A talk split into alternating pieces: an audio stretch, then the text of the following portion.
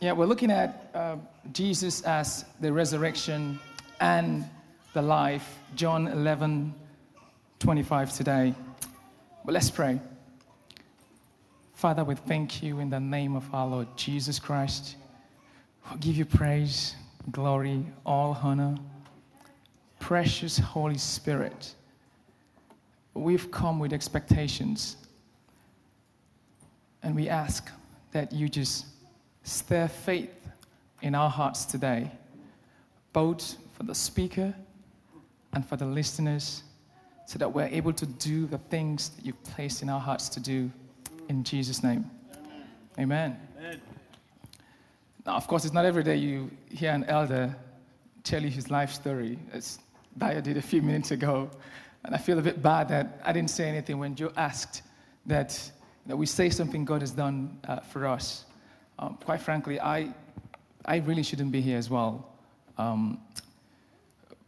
With the kind of lifestyle, the environment I grew up in, the choices I had in life, the options, frankly, this is nowhere I should end up, but I'm here anyway.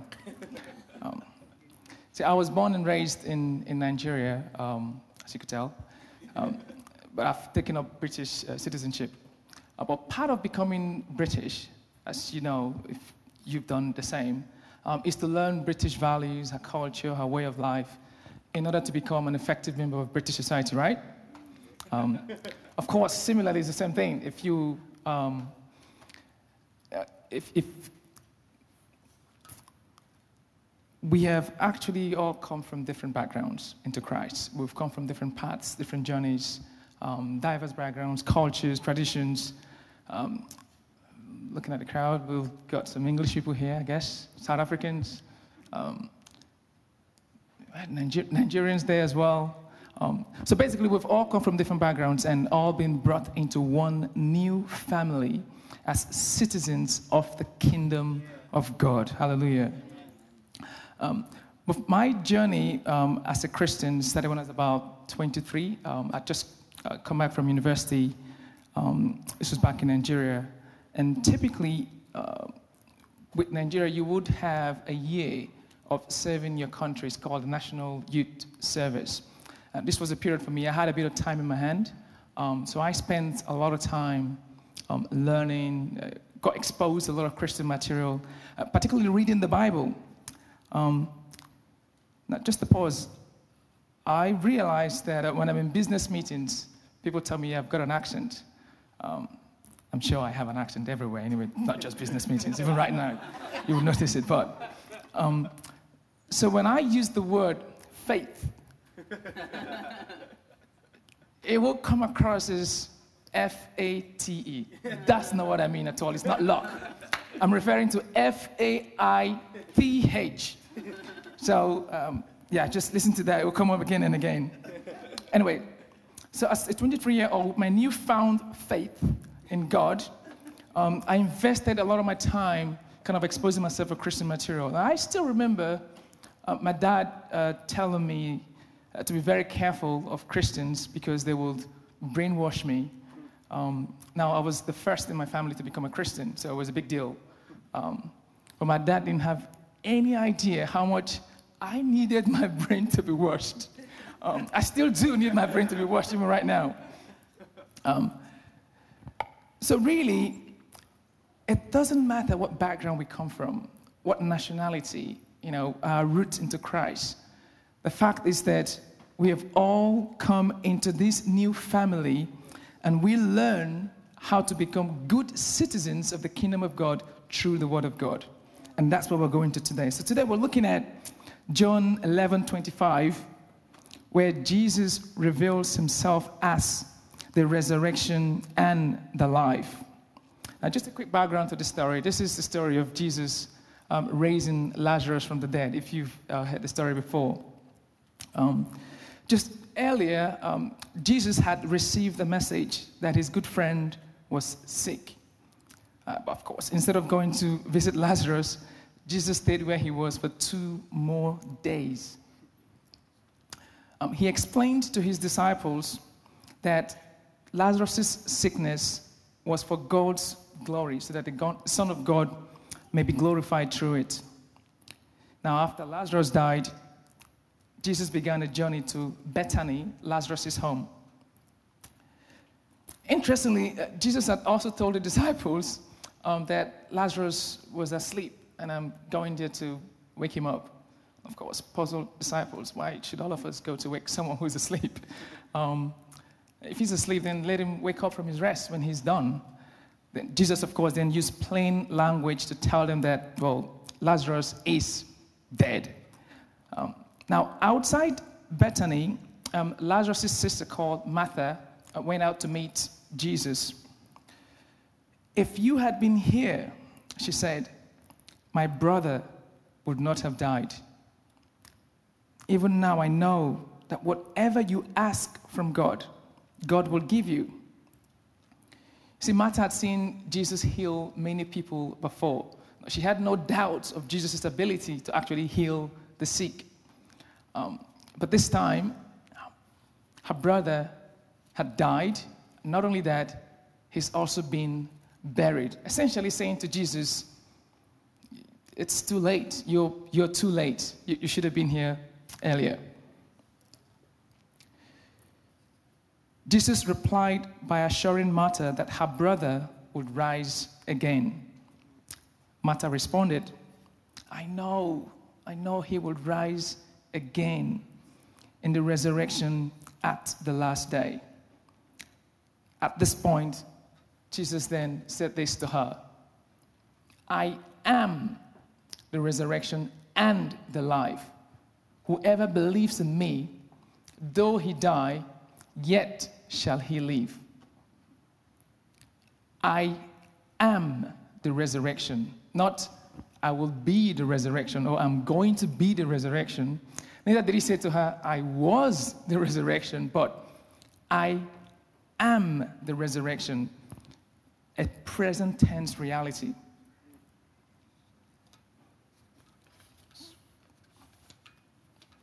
So I would like to draw three quick things out of this. First is looking at Jesus as God of the past. Look at Jesus also as God of the future. But also Jesus as God of the now, the present. We'll briefly look at God of the past and God of the future, then spend a bit more of our time looking at God of the present. See, as Christians, I think we get the story of our past. That we were once enemies of God. We were once separated from God. So we understand, and I think we're very, very thankful that we are saved by grace and made citizens into the kingdom of God. We know that Jesus has reconciled us to God through the forgiveness of all of our sins, and he has justified us freely through grace and grace alone.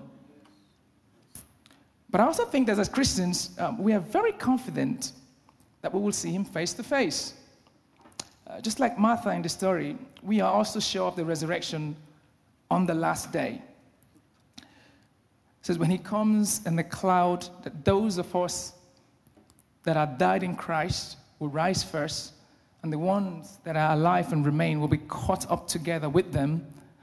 We also know that one day people from all tribes, all nations, all backgrounds will gather together at the throne room to worship Jesus forever.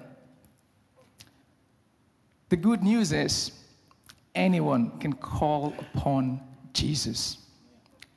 And anyone that calls upon Jesus will be saved. Jesus can forgive anyone all their sins and bring peace between them and God, so that this family will expand and we will all together one day, many, many saints gather together at the throne room to worship Jesus in eternity. So I think we really understand the God of the past, the one who's forgiven us all of our sins. And we also appreciate and know the God of the future as well. And we hear that in some of our songs and some of the stuff that were brought in this morning as well, talking about the cross and what God has done for us at the cross. We understand exactly what we have been saved from as Christians, that our sins have been forgiven, and that we are declared not guilty anymore, because Jesus took our guilt away on the cross. And we also really get that we will spend eternity with Jesus in the future. See, just like Martha, we too know that the dead in Christ will rise again at the resurrection on the last day. The challenge for us, perhaps, is the present, which is the third point, the God of the now. Some Bible scholars call this the now and not yet for the Christian. It says we're already in the kingdom as citizens. However, perfection or completion would not happen until when Jesus comes back for his bride, the church. I will borrow an analogy from a guy to try and paint this picture of the now and not yet, a guy called Oscar Coleman. He was describing the Second World War. He said that history records two important days toward the end of World War II. He called one D-Day and V-Day. So D-Day took place June 6, 1944, when the Allied forces landed on the beaches of Normandy in France. It says this was the turning point in Second World War, that once this landing was successfully completed, Hitler's destiny was sealed. The war was essentially over. So yet, total victory in Europe, called V-Day, did not occur until June 7, 1945, when German forces actually surrendered on the streets of Berlin. So he said this 11-month period between D-Day and V-Day is known as the bloodiest period of the Second World War. That there were really pitched battles fought throughout France, Belgium, and Germany. You see, the landing in Normandy on D-Day is like our now, and then the actual victory, total victory in Europe, is our not yet. So even though the enemy was defeated, Hitler, he didn't succumb for another 11 months, fighting fierce battle. So the question for us is, do we have victory in Jesus now? Are we overcomers, or are we being overcome? How do we navigate the present concerns of promises that God has made over us with our reality? Just like Martha in this story, her situation is that her brother is now dead. See, she knew Jesus as a healer, but probably not someone raising the dead, especially after a few days of her brother being buried. See, but Martha had Jesus declare to her that I am the resurrection for now. I am the God of the present. And in calling her to faith, it says to believe in him, not just for a future resurrection, but for the present as well. And he proved himself by raising Lazarus back from the dead. See, God is a faith God. He gives life to the dead. It says he calls into existence the things that do not exist yet. And interestingly, he's asked that we deal with him in faith. He says it's impossible to please God without faith. We cannot please God without faith. Now, if you're really thinking, I don't have faith, no, let me remind you, you do have faith. We all have faith, because God has given to every Christian the measure of faith. I remember a few weeks ago, Joe reminded us here that we are doers of God's word, essentially taking that measure of faith and applying it, exercising it, doing it. That's what we're called to do.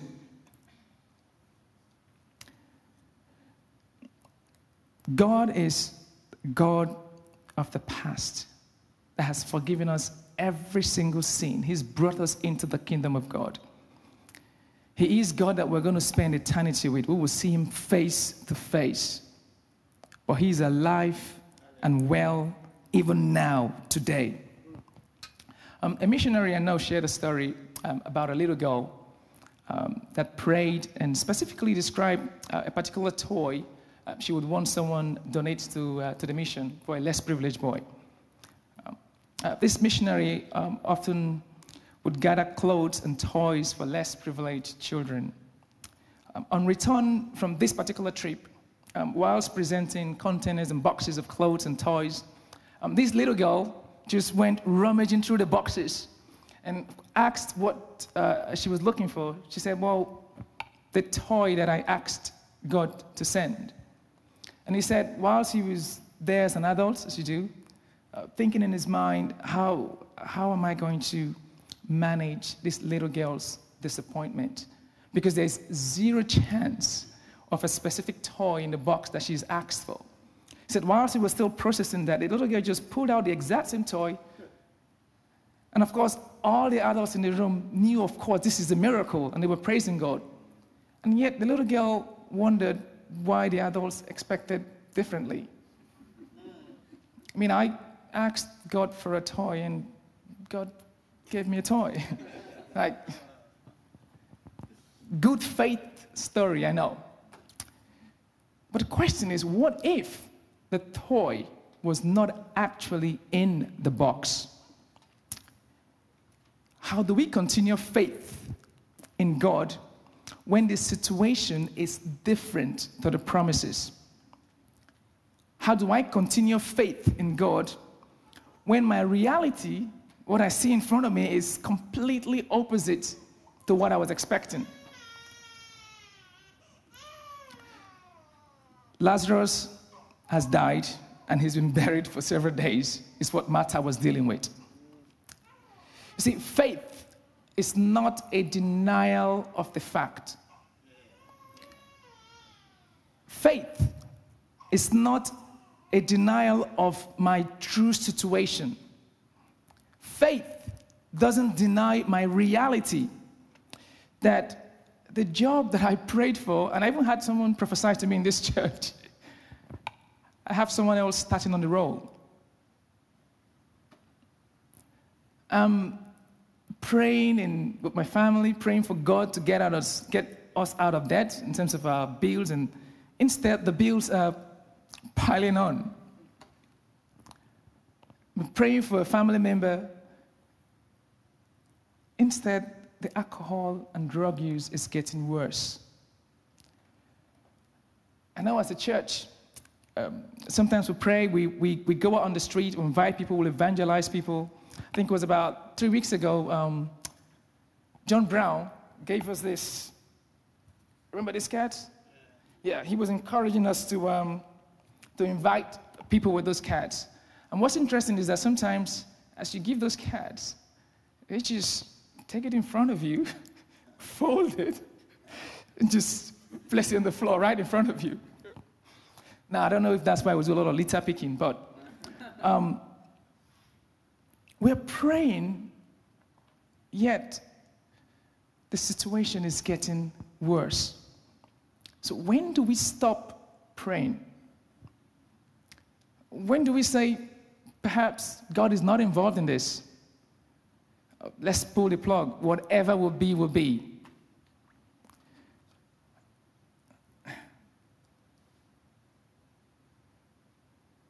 The situation for Martha is that Lazarus is dead, and he's been buried.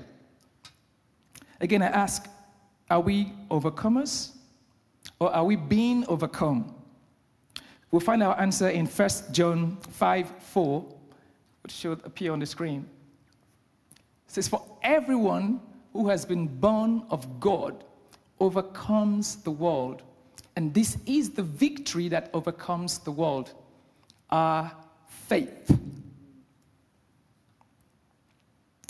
Our faith overcomes the world.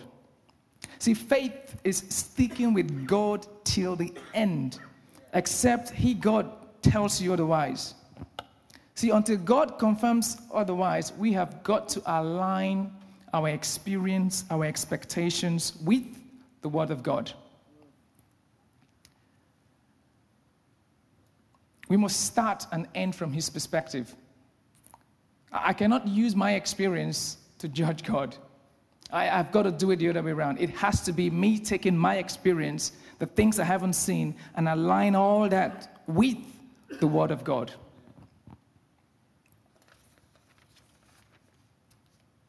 See, like Martha with a dead brother, the Bible says Abraham, against hope, he believed in hope, that he refused to consider his old body that was as good as dead. So we continue in faith and trust in God with all in, right till the end. So Hebrews 11 talks about people that have gone ahead of us. They're now waiting for us to exercise our faith in God so God can complete the story. Hebrews 11 is a catalog of men and women acting in faith, where some saw promises, others died whilst waiting on promises. But God commended all of them to us. Yes, some of us may not see everything that we hope for, but the truth is, there's so much more we can see. There's so much more we can hope for if we believe. And if we look at Hebrews 11:1, it says what faith is, that it is the assurance of things hoped for, the conviction of things we haven't seen yet. Hebrews goes on and tells us so much about what different people did, but I'm taking us to verse 32 to 35. And what more shall I say? See, time will indeed fail me to tell you of Gideon, of Barak, of Samson, Jephthah, of David and Samuel and the prophets, who through faith conquered kingdoms, they enforced justice, they obtained promises, they stopped the mouths of lions, they quenched the power of fire, escaped the edge of the sword, were made strong out of weakness. They became mighty in war, put foreign armies to flight. Women received back their dead by resurrection. So even when some were tortured, they refused to accept release so that they may rise again to a better life. So this here is put in as our examples so that we too could do the same as fellow citizens of the kingdom of God. Hallelujah. And if I take us to 39, it goes on to say that,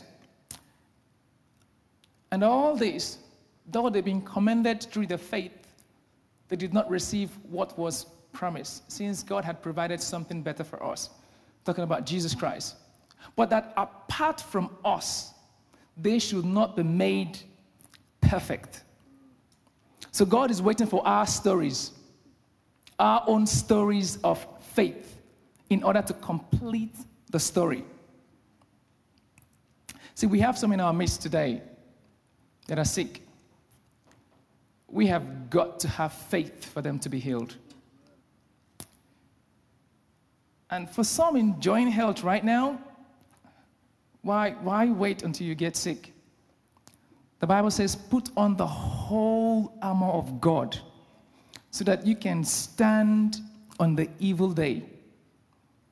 So earlier we had an analogy about the now and not yet. Means that the enemy doesn't stop. He will continue throwing his arrows. He will continue pulling his stuff. See, that you are a Christian or you are righteous, it doesn't excuse you from this. It doesn't stop trouble at all. If you consider someone like Job in the Bible called him a righteous man, yet trouble came. And it's not because sometimes as Christians we run and think that it's because of the sin that I've committed has brought in trouble. That's usually not the case, because sin is not the problem of a Christian. That's why Jesus Christ came. As we found out with Job's friends, they also thought that their mate, their friend, had committed sin, but it wasn't anything Job had done either. So it's usually not sin that brings in trouble.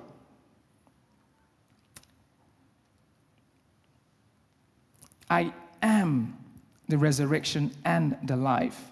the God of the now, says Jesus. I believe a miracle can happen even now.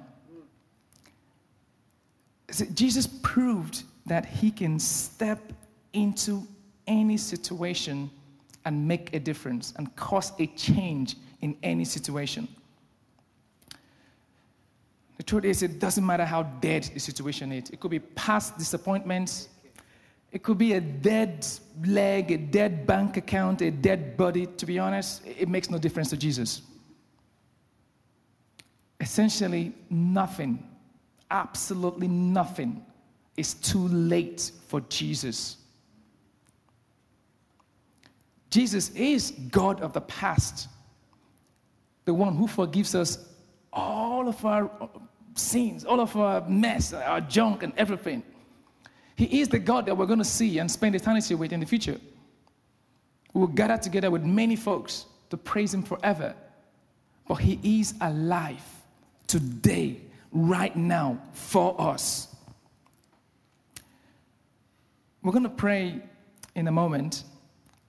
The question is, what are you believing God for? We have got to exercise faith in Jesus for our families, for jobs, for health, for money, house, friends, neighbors, our entire community well-being. We have got to. Because Jesus Christ is the same yesterday, today, and forever.